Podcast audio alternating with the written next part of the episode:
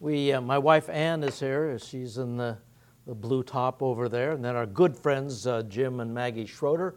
I bribed them to come and listen to me. So th- they've arrived. But it's good to see all of you folks uh, uh this morning. Uh, today we want to talk about uh, prayer. And prayer um, from Luke chapter 11. And you have an outline so that if you doze off during the message, you'll know where I am when you wake back up again. But um, prayer is one of those uh, interesting subjects that we think we know a lot about, and then we realize we don't know a lot about it. Uh, my, I would be very surprised if um, there was somebody in this room who would tell me, I've never prayed ever, not even once. But I would also be equally surprised if there was someone in this room who said, I have mastered prayer. Prayer is something that I have absolutely a tight grip on.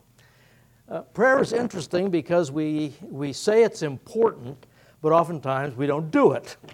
Um, there are a lot of questions about prayer that we can't answer, like why pray if God knows everything anyway?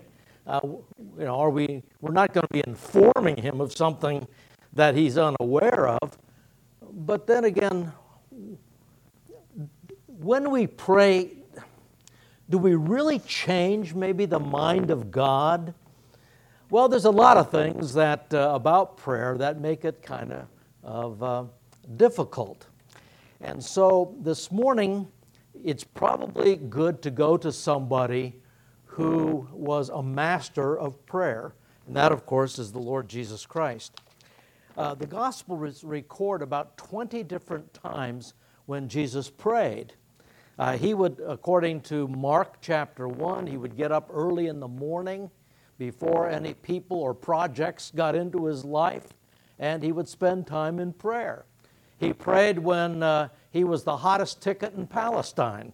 I mean, he was being swarmed on by thousands and thousands of people, but he always got a way to pray. He prayed in the most difficult times, like in Gethsemane.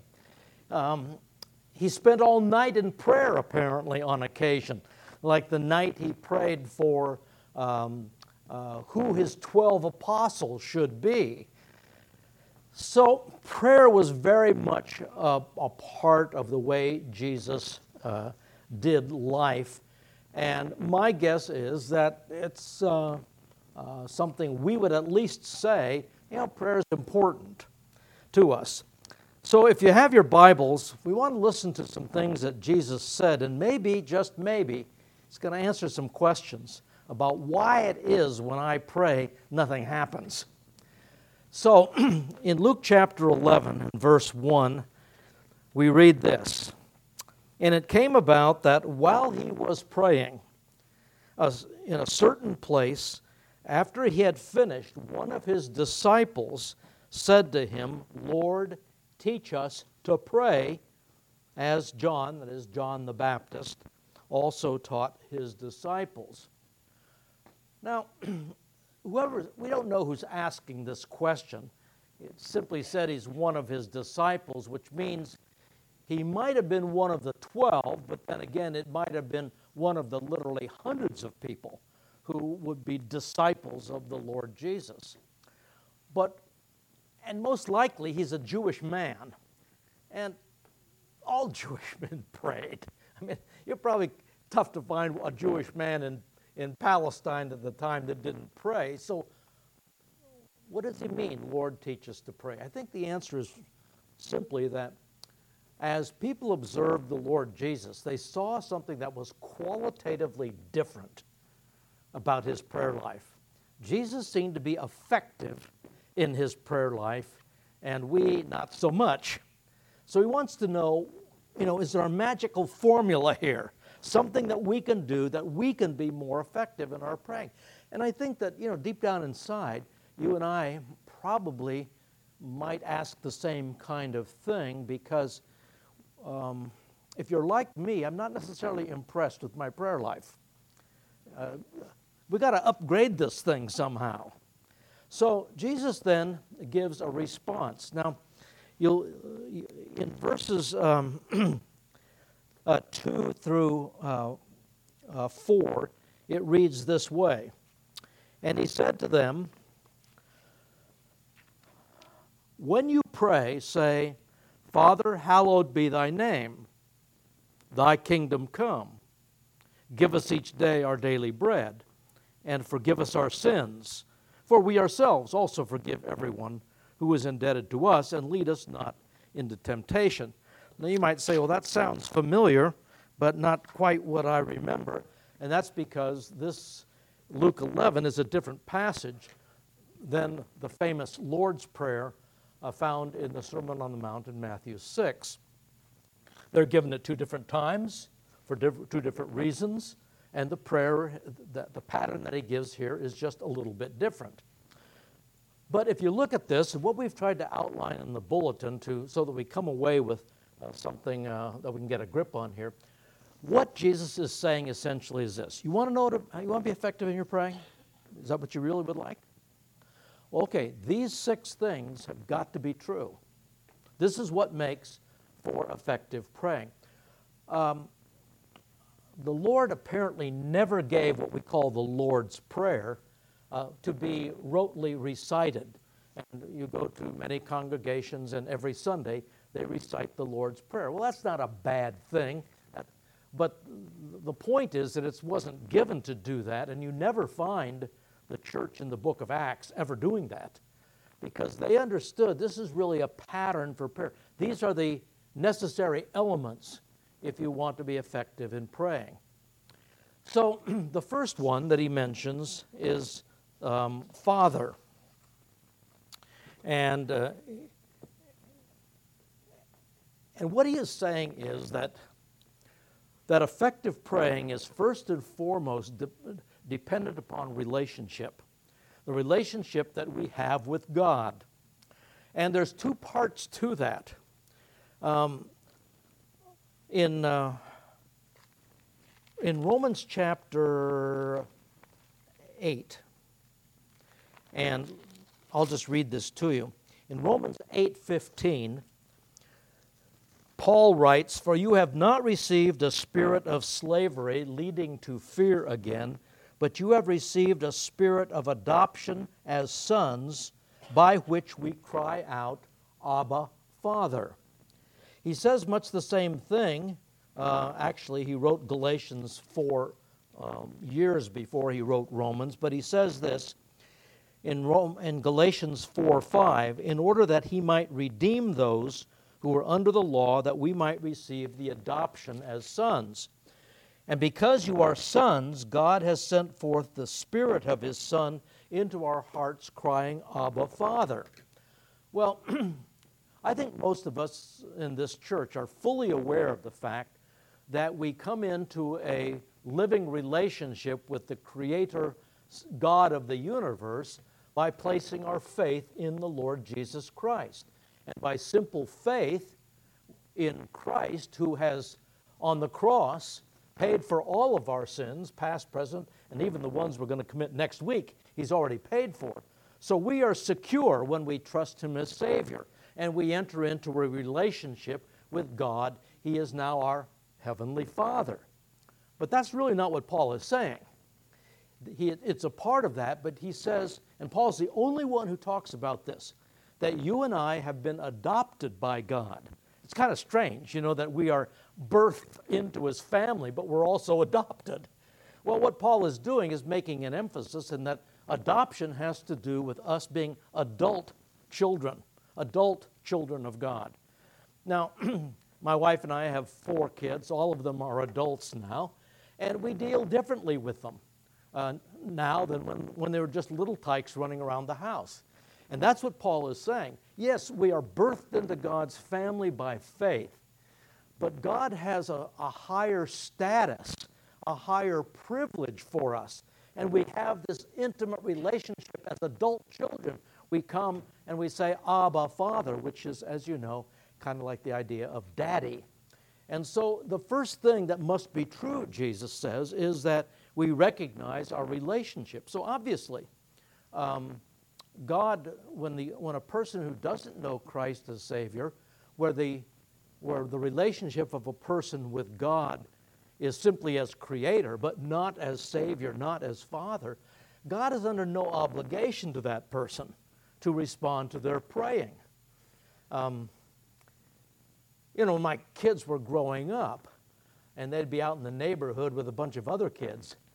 Um, when my kids asked me something, you know, I have an obligation to them in a sense. I'm their father. And the neighbor kid asked me something. No, not so much.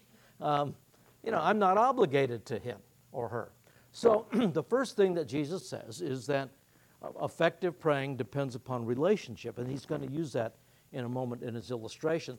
But there's a second part to that, and that is the idea of being obedient to the Father, an obedient child, being in fellowship with Him.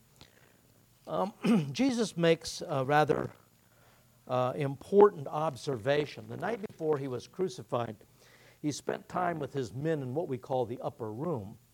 And in the upper room, uh, John records this lengthy discussion that Jesus had with his followers, and included in that was the matter of praying. But listen to what Jesus said about prayer. He says, Whatever you ask in my name, that will I do, which sounds really cool because that's kind of like a blank check, you know, whatever we want, God signs off. But he always links it to um, obedience. Whatever you ask in my name, that will I do, that the Father may be glorified in the Son. If you ask me anything in my name, I will do it. If you love me, you will keep my commandments. And throughout this, where he talks about love, and, or excuse me, he talks about um, prayer in other places, it is always hinged, answered prayers hinged upon the fact that we are walking in obedience to him. So, Jesus says, you want to pray effectively. Number one, the relationship must be authentic. And there's two parts to that. First, you actually have to be a believer. You have to be a part of God's family. But good news, good news, it's not your little tiny baby birthed into God's family. You're adult children, which has immense rights and privileges. He gets the concept from Roman society. And so we can come to him in an intimate relationship, Abba Father, and we can come to him uh, as adult children and be able to talk to him and, and request of him and and give him praise and so on. But then again, we need to check on, on the, our, our obedience. Now, my wife will be glad to tell you I have uh, in my life um, avoided being perfect. Just haven't arrived there yet. And the same is true in our relationship with Christ. None of us sitting here say, man, I have achieved, I am near perfection. I'm not a 10 yet, I'm a 9.9. No, you aren't. We are all struggling, but we need to check on whether we are obedient, disobedient to known commandments. So that's what Jesus says initially. The relationship that you and I have must be authentic. The second thing he says is, Hallowed be thy name. That sounds like a certain amount of religious jargon. Now, God is holy. We don't make him holy. But I want you to take a look at an Old Testament passage that I came across uh, recently in Isaiah. If you happen to have your Bible with you and you uh, wish to turn, Isaiah chapter 29 and verse 23. Isaiah 29 and verse 23, which kind of encapsulates, I think, what Jesus is saying here. But when he sees his children, he's talking about Israel now, when Israel finally comes to the place where they're going to walk obediently with the Lord. When he sees his children, the work of my hands in his midst, they will sanctify my name. Indeed, they will sanctify the Holy One of Jacob and will stand in awe of the God of Israel. Well, what does that mean anyway? Well, What Isaiah is saying and what Jesus are saying are the, basically the same thing. That when we come to pray, our attitude and our, our, our mental perspective is that God has been set apart in our thinking, in our minds, to the status that He deserves, that He is a God who is the Holy One of Israel. Um, one of the things that you and I have got to think about. And remember, Jesus is saying, you want, you want to pray effectively. Is, is that right? Okay, here's what needs to be true. A lot of times we dash into the presence of God. Um, it's almost as if we're calling, you know, Little Caesars to get a pizza or something. And we, for, we really are not thinking about who we're talking to. And I would recommend we not do that, that we not rush into the presence of God, that we just begin to uh, pray suddenly. We need to think who am I talking to here? I am talking to one who is holy. I must set him apart in my thinking for who he is. Um, there is no place in our approach to God where we fist bump God. You know, we're going to go into his presence and say, Ah, God, it's good to see you. It's me. There is, uh, and I realize as Americans, we always we want to be cool in our approach to God. Being cool is very important. But Jesus is saying this effective praying depends upon our correct view of who God is. That God is committed to people who set him apart in reverence, to those who fear the Lord, which is seeing God as he really is. Um, there is really, if I understand Jesus, there's really no place for a casual, flippant kind of approach to the Lord Jesus. You know, I never forget what happened when John the Apostle, remember John? He was one of three disciples who were special, and he was also called the disciple whom Jesus loved. Remember in the book of Revelation when he saw Jesus as he really is in his glory? What happened? He fell at his feet as a dead man because he saw the Lord for who he really was. And I think that um, in recent days, I've been trying to do this more when I, when I come to the Lord in prayer to think, okay, now who in the world am I talking to now? I am talking to the creator of the universe. I am talking to the one who is all powerful, all knowing, and deserves my deepest respect. And so I am to sanct- they will sanctify my name. They will sanctify the Holy One of Jacob and will stand in awe of the God of Israel. So maybe that's something we need to uh, determine. Are we, when we approaching the Lord God, really seeing Him that way? Um, one of my uh, psalms that I really kind of like uh, emphasizes this as well, and I think this is this is, has been helpful to me. In Psalm 25 and verse 12, who is the man who fears the Lord? Uh, the fear of the Lord is the fact that we stand in an awesome reverence of God, which is, uh, in the American church today, uh, is one of the lacking elements, uh, is that there's not this awesome reverence. Who is the man who fears the Lord? He, God, will instruct him in the way he should choose. His soul will abide in prosperity. His descendants will inherit the land. The secret of the Lord is for those who fear the Lord. And what's interesting when you, when you plow through the wisdom literature of the Old Testament, how often the concept of the awesome reverence for God comes up as being a key in God's um, dealing with his people. He has a special commitment to people who reverence him. A special, he says so, that those who reverence him, he has a special commitment to those people. So when Jesus says, number one, Father, a relationship that's authentic, hallowed be thy name. As we approach God, are we doing so in the sense of, of setting him apart in our thinking, in our attitude, as being who he is? The third thing that Jesus mentions is uh, get back to Luke 11 here. Uh, thy kingdom come. Now, Thy kingdom come. Now, what is the kingdom of God anyway? Well, we hear a lot about it. People talk about it. It's, I watch guys on TV and they're forever talking about we are kingdom people doing kingdom work and so on. But I'm not sure that uh, a lot of people know what, he's what they're talking about. the word phrase kingdom of God is found about 200 times in the scriptures. And fundamentally, all it means is the rule of God, God's rule. And the context will tell you what he's ruling over. So when Jesus says, Thy kingdom come, that this is a part of effective praying, what in the world is he talking about? Well, some would say, well, he's talking about that we need to pray that uh, the future kingdom of God will come in. Well, that could be a part of it, yeah.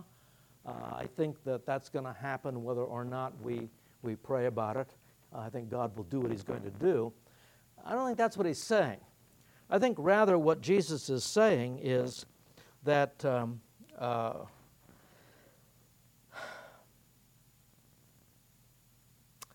there must be in our lives for effective praying that we desire God's will, God's rulership in our lives.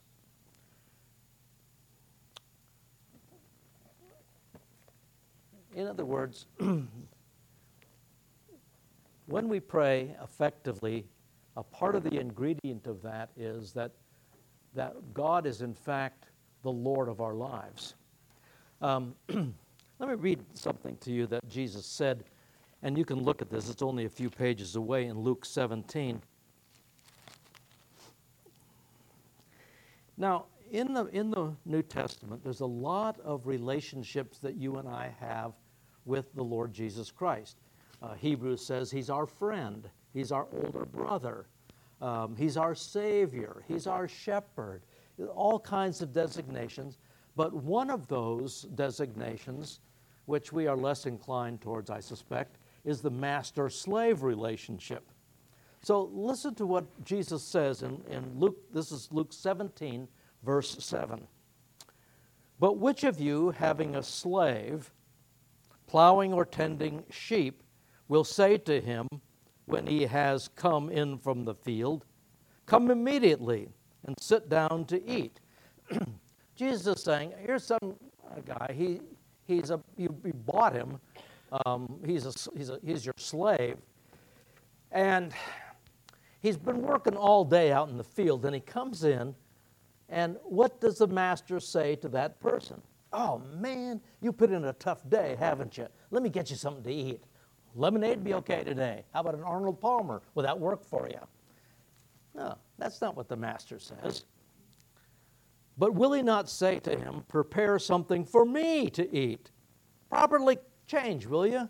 Get some clean clothes on and serve me until I've eaten and drunk, and afterward you will eat and drink. So, no, comes in from the field, change your clothes, make dinner for me.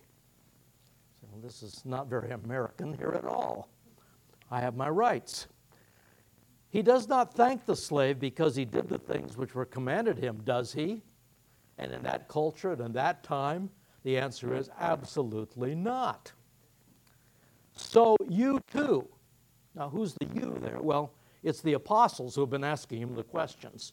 And so to the apostles, he says, So you too, when you do all the things which are commanded you, say, We are unworthy slaves, we have done only that which we ought to have done.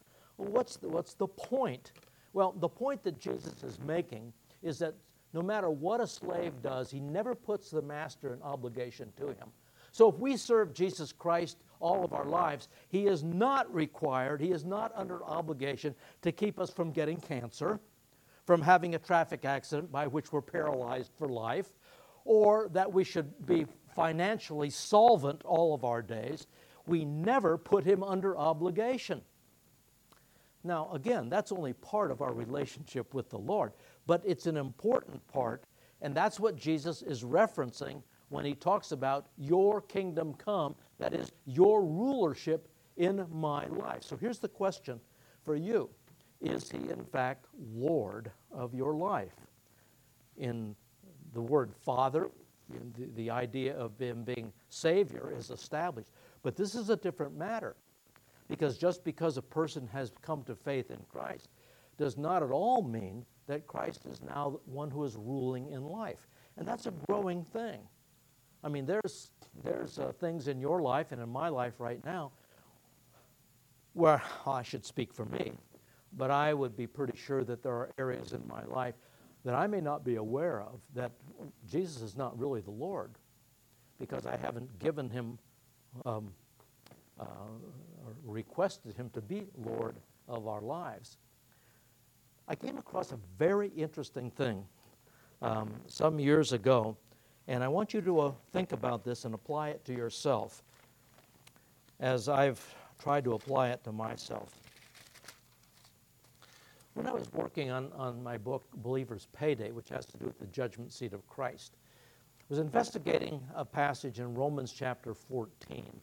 And in Romans 14, uh, Paul is talking about relationships between believers. Some ate meat that had been offered to idols, some did not. As a result, some were looking down on friends, on some of the brothers, some were condemning others, and so on. So Paul says this, Romans 14:10. But you, why do you judge your brother? Or you again, why do you regard your brother with contempt? You just see within the congregation there, there's some attitude issues. We shall all stand before the judgment seat of God. Talking to believers, isn't he? And then he says this For it is written, As I live, says the Lord, every knee shall bow to me, and every tongue shall give praise to God. So then each one of us shall give account of himself to God.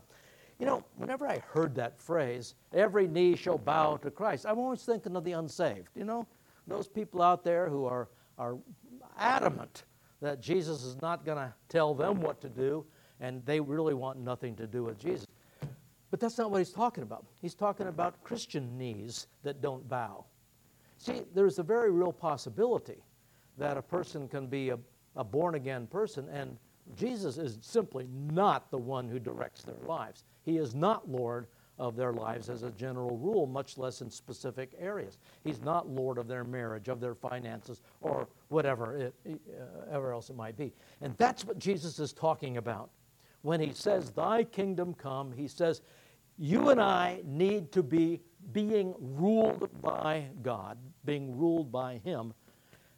And when we are in that position, then God is open to answering prayer. So, one of the things we have to ask ourselves if we are uh, interested in effective praying is Is Jesus, in fact, Lord of my life?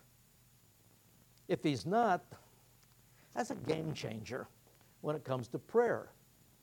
Because we really don't want Jesus' rulership in our lives. We really don't want his will done. Isn't it true of some of our praying? I know it's of mine. My guess is, you know, I, I make a request to the Lord. What I'm really asking, I want his rubber stamp on it. Good idea, huh, Lord? Stamp this one and let's move on. Well, the reality is that that may not be at all what the Lord, who happens to be a tad bit smarter than you or me, um, what he wants. So Jesus says, um, Father, um, back to Luke 11, hallowed be thy name, thy kingdom come. And then the fourth element is give us each day our daily bread, or our um, bread of need. The idea is that we are focused upon need, but a part of that is uh, that we realize that we are dependent upon God for answers. And this is tough for us as Americans because we are very affluent. Now, usually we don't think of ourselves that way because Bill Gates has more money than I do.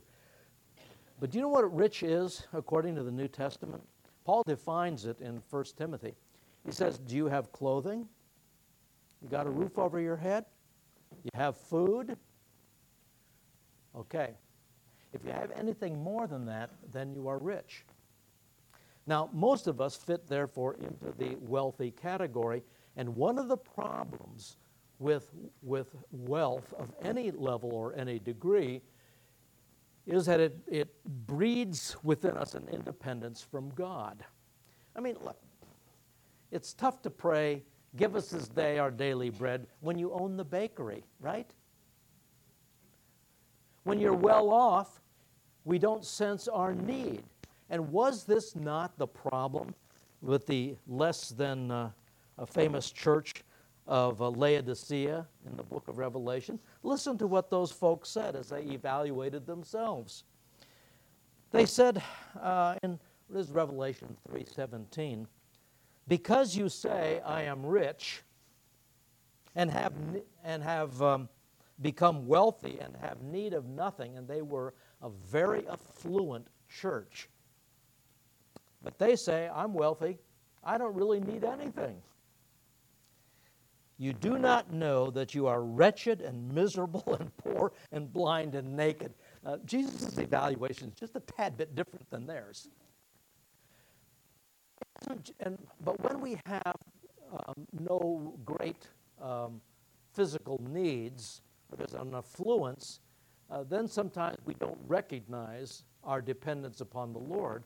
And the, but Jesus is not just talking about food or um, buying a car or something. He's talking about the real needs that we have.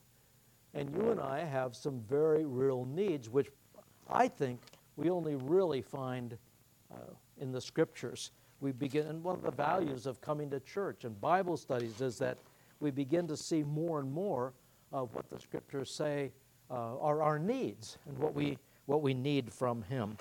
So, give us this day our daily bread is really an acknowledgement of our, of our dependence. And you know, it's not greeds, it's needs, not the things we want, but it is the things that we um, actually need. And God will provide those uh, when we come to Him. So it's an invitation to come. And then the fifth one is uh, forgive us our sins, for we ourselves also forgive everyone who is indebted to us. Remember the story that Jesus told? Oh, just a powerful story back in, in, uh, in recorded in Matthew chapter 18. Remember the story of the guy, the servant, who his master had lent him an incredible amount of money. We don't know why in the world the master would ever give this, lend this servant all this money, but it's difficult to take monetary system back there and translate it into dollars and dollars buying power. But basically, the story is this the master lent this guy a million dollars, and he, it's time to repay, and he can't repay. He can't even come close. And so he comes to the master and he says, Master, give me some time and I'll be able to repay you. Well, everybody except the servant apparently knew he can give him 30 days, 60 days, 90 days, two years. The guy is not coming up with a million dollars. It'd be like you. Think you can come up with a million dollars in 30 days? I doubt it. And so, what did the master do? He did put him on a, didn't put him on a payment plan. He looked at the poor slob and he says to him, ah, I'm never getting my money from this guy. Tell you what I'm going to do. I'm going to forgive your debt. How cool is that?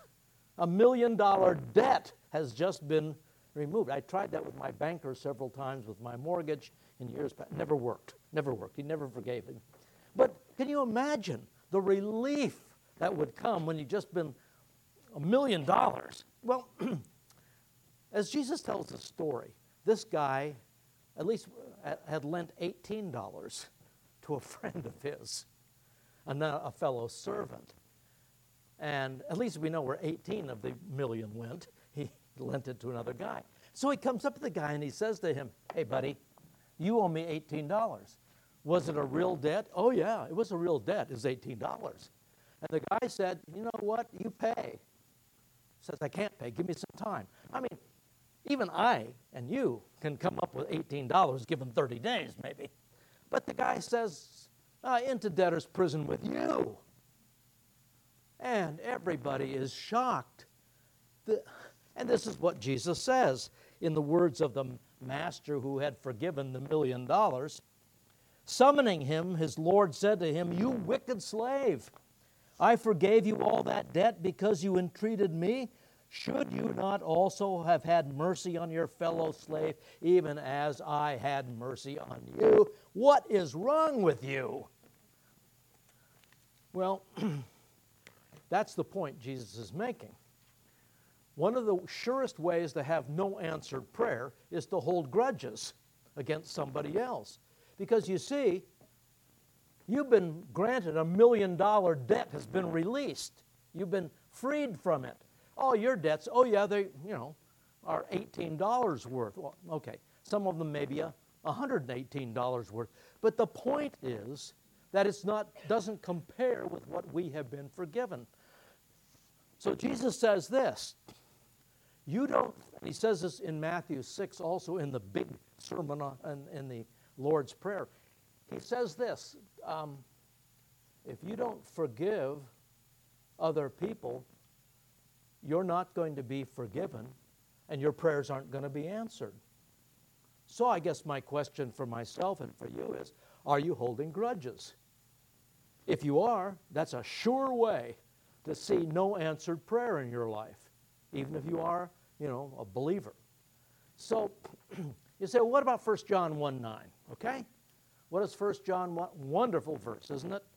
If we confess our sins, he is faithful and just. God's holy. There's an objective basis for Him forgiving our sins, and that's the cross. He forgive us our sins and to cleanse us from all unrighteousness. I mean, that is more than cool. How many times did you sin yesterday? You said, Well, I don't know. Probably had a good day, maybe 10. You know, that was a good day. Okay, so let's say you came to the last night, the end of your day, and you're saying, Lord, I, I need to confess some things to you. And you've sinned 10 times, okay? And you remember sins 1, 3, 5, 7, and 9, but you've forgotten completely about 2, 4, 6, 8, and 10. What about that? Well, what John, 1 John 1 9 is saying, if we come clean with God about 1, 3, 5, 7, and 9, the ones we can remember, then He is going to cleanse us from all 10 of them because our hearts are right. If we confess, the word confess is a Greek word, homologeo. We get the word homo, meaning same. We have homosexual and all that. It is, is the word that means same. Logeo means to speak. We are, and what John is saying, the word confess means we are saying the same thing about our sin that God says about it. And sometimes we don't do that. So I may um, have gotten terribly angry yesterday with my wife. And so I'm yelling and screaming and doing all kinds of, of saying things. And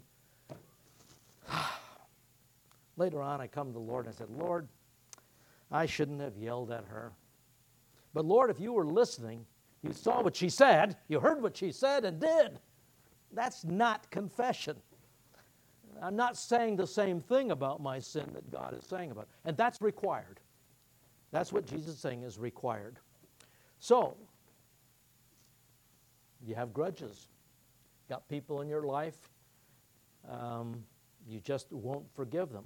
Well, uh, sometimes that's not easy, but you need to go to what Jesus said in Matthew 18, and you realize that when you focus on how much you've for, been forgiven, it really becomes quite easy to forgive others. It's when you don't really appreciate what you've been forgiven of that you have a tough time forgiving others.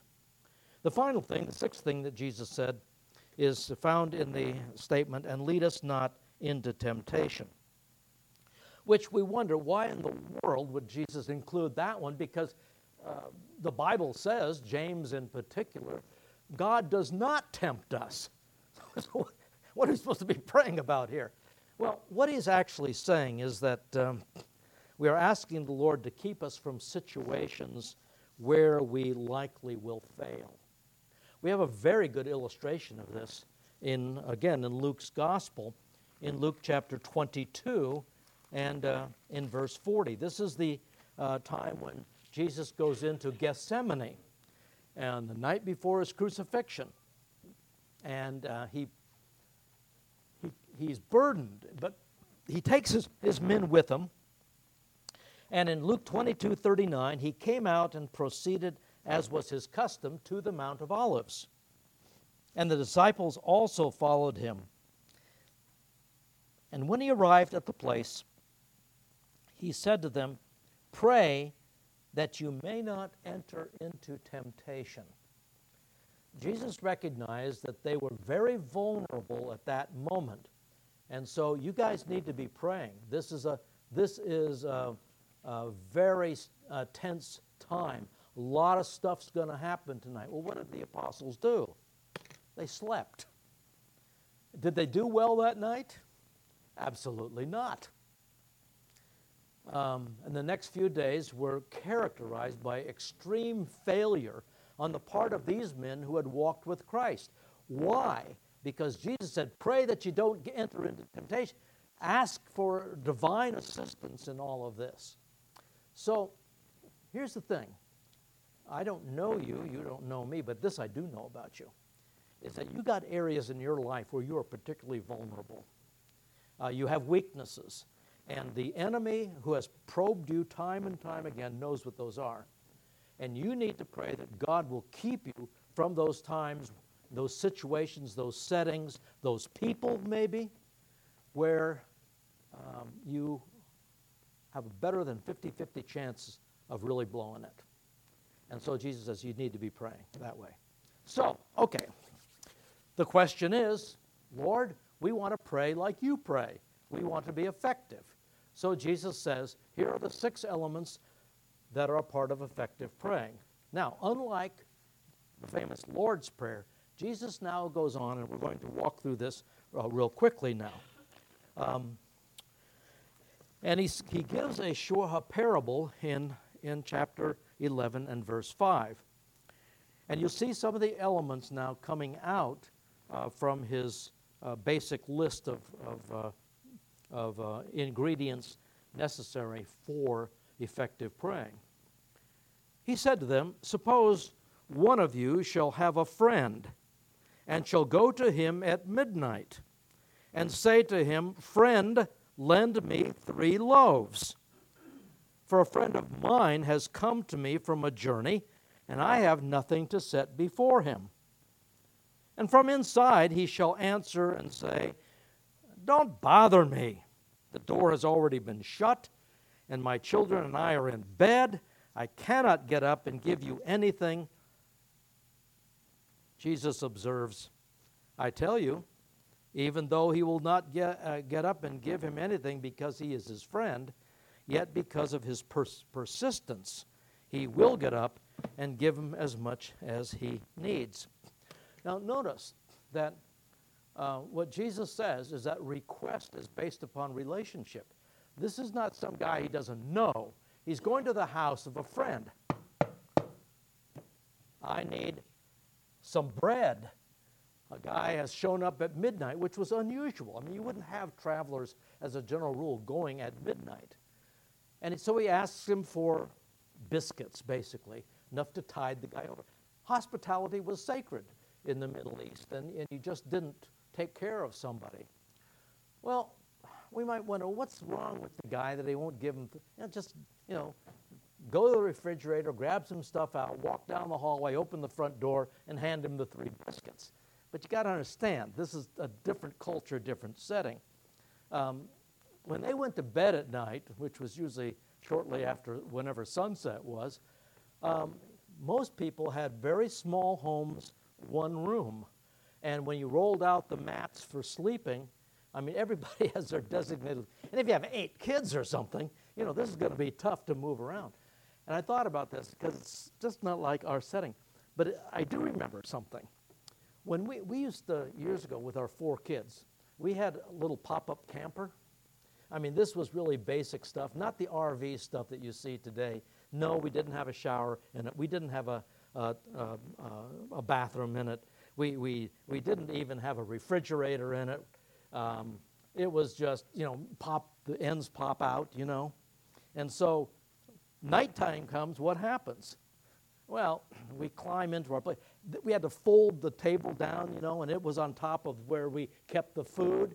I mean, if somebody came to the door of our camper and said, Hey, could you give me a loaf of bread and some peanut butter? I got to get three kids up to do this. And so I got thinking, that's more like it you know, when we're jammed into a place. And so, but the guy keeps knocking. So finally says, okay. Everybody's awake. Anyhow, I'll go get you your stuff. And so Jesus says, first of all, relation, um, request is built upon relationship. We've seen that in the word Father. But now he includes a new element, and that of persistence. You got to keep on keeping on. In fact, persistence is apparently important in our praying. In Luke 18, verse 1, now he was telling them a parable to show that all times, that at all times, they ought to pray and not lose heart. Why would Jesus say that? Because the answer is very simple. You and I give up real quick. I mean, how many times have you prayed about something and after two or three days, I mean, man, nothing's happened. We kind of move on in life to other things now. Unless usually it's a very critical issue, then we may keep on keeping on. But Jesus says you got to be persistent in praying. And so he gives these series of commands. Verse 9 I say to you, ask, shall be given you. Seek, you shall find. Knock, it shall be opened to you. And these are present tense, which means keep on asking, keep on seeking, keep on knocking. And if you do that, Jesus says, everyone who asks receives, he who seeks finds, and he who knocks it shall be opened. So that's God's promise. You keep on keeping on. Um, probably get an answer to prayer. The question, though, is why?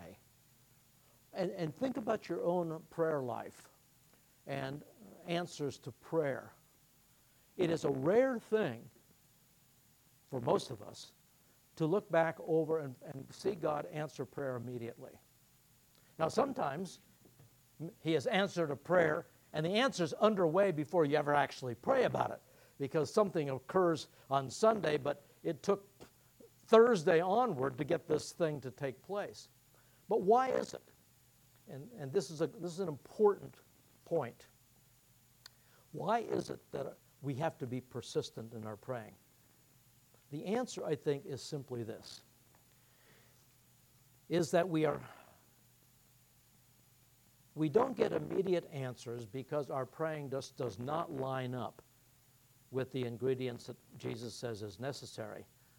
And what God is asking us to do is to go back to the drawing board and take a look at our lives. Is He really Lord of my life? Is, is there grudges that I'm holding against a family member, a friend, a church member, or whatever? Um, and to go through that list of things, and best we can, is there some glaring issue here where I'm simply out of step with what the Lord says? So we are to we are to go back and to look at the things that uh, Jesus has said are essential. Now, he ends it with this. Verse 11. Now, suppose one of you, fathers, is asked by his son for a fish. He will not give him a snake instead of a fish, will he? The implied answer is, of course not. Or if he asks for an egg, he will not give him a scorpion, will he? We in Arizona can appreciate that particular imagery. If you then, being evil, uh, essentially we are self centered people. If you, being evil, know how to good gifts to your children, how much more shall your heavenly Father give the Holy Spirit, the greatest gift of all, to those who ask him? So, two things Jesus is pointing out. Number one, God is wise. He um, uh, when we ask for something that is not what's best for us, we probably aren't going to get it. I mean, how many, you know, people like Susie? Susie is 20 years old and she just adores Joey. I want to marry Joey. Lord, I want to marry Joey. Doesn't happen. And of course, you know, 10 years later, she realized Joey's a jerk. God knew that long ago. She didn't, though. And so God did not answer her prayer because He is a wise God. He doesn't give us scorpions when we ask for good, for, you know, for things that are good. So, anyway, but the other thing is this He is not only good, He is generous. God loves to give good gifts to you and I. Because the question would arise is why does God take His time in answering prayer, sometimes not answer prayer? And it's not because He's not good or generous. That's not the point, Jesus says. There are other issues in play here. So, what are we supposed to do with this? If we're going to wrap up now, for those of you who are wondering. Um, so, when we walk out of this place today, uh, how might we upgrade our prayer life next week so that uh, we're just a little, look a little bit more like the Lord Jesus in our, in our praying? Number one, and this is the main point of Jesus effective praying always follows the pattern that he has set forth. Okay? Effective praying follows the pattern given by the Lord Jesus. If our praying is not effective, nothing really happens, then something or several things are probably not in place. Effective praying follows the pattern given by Christ. Secondly, persistence in prayer is often required. And the reason why is not because God is not good or not generous, but it is required because we need to align our lives with the pattern. And finally, third point we can uh, walk away with is that God is generous. That's his character. He loves to give good gifts to his children. So I want to read Hebrews 4:14 to 16 and then we're done. Since then we have a great high priest who has passed through the heavens, Jesus the son of God. Let us hold fast our confession. Let's hang in there. For we do not have a high priest who cannot sympathize with our weaknesses but one who has been tempted in all things as we are, yet without sin. He knows what it's like to live in a sinful culture. Let us therefore draw near with confidence to the throne of grace that we may receive mercy and find grace to help in time of need. That is the invitation. And so, um, as we pray, which is a habit hopefully you have, that we'll think about what, what Jesus said about effective praying. Let's conclude by just asking his favor.